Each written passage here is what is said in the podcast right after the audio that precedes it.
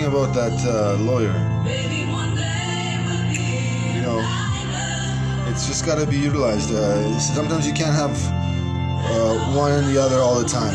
You have to have one and a space between the other. But like I say, uh, it doesn't it doesn't take me away from taking the Eucharist. I, I, think that you can still take the Eucharist and still have a lawyer. You know, I don't I don't believe that uh, that you you just divide uh, the Eucharist from the lawyer. You know, that's one thing that I've never understood.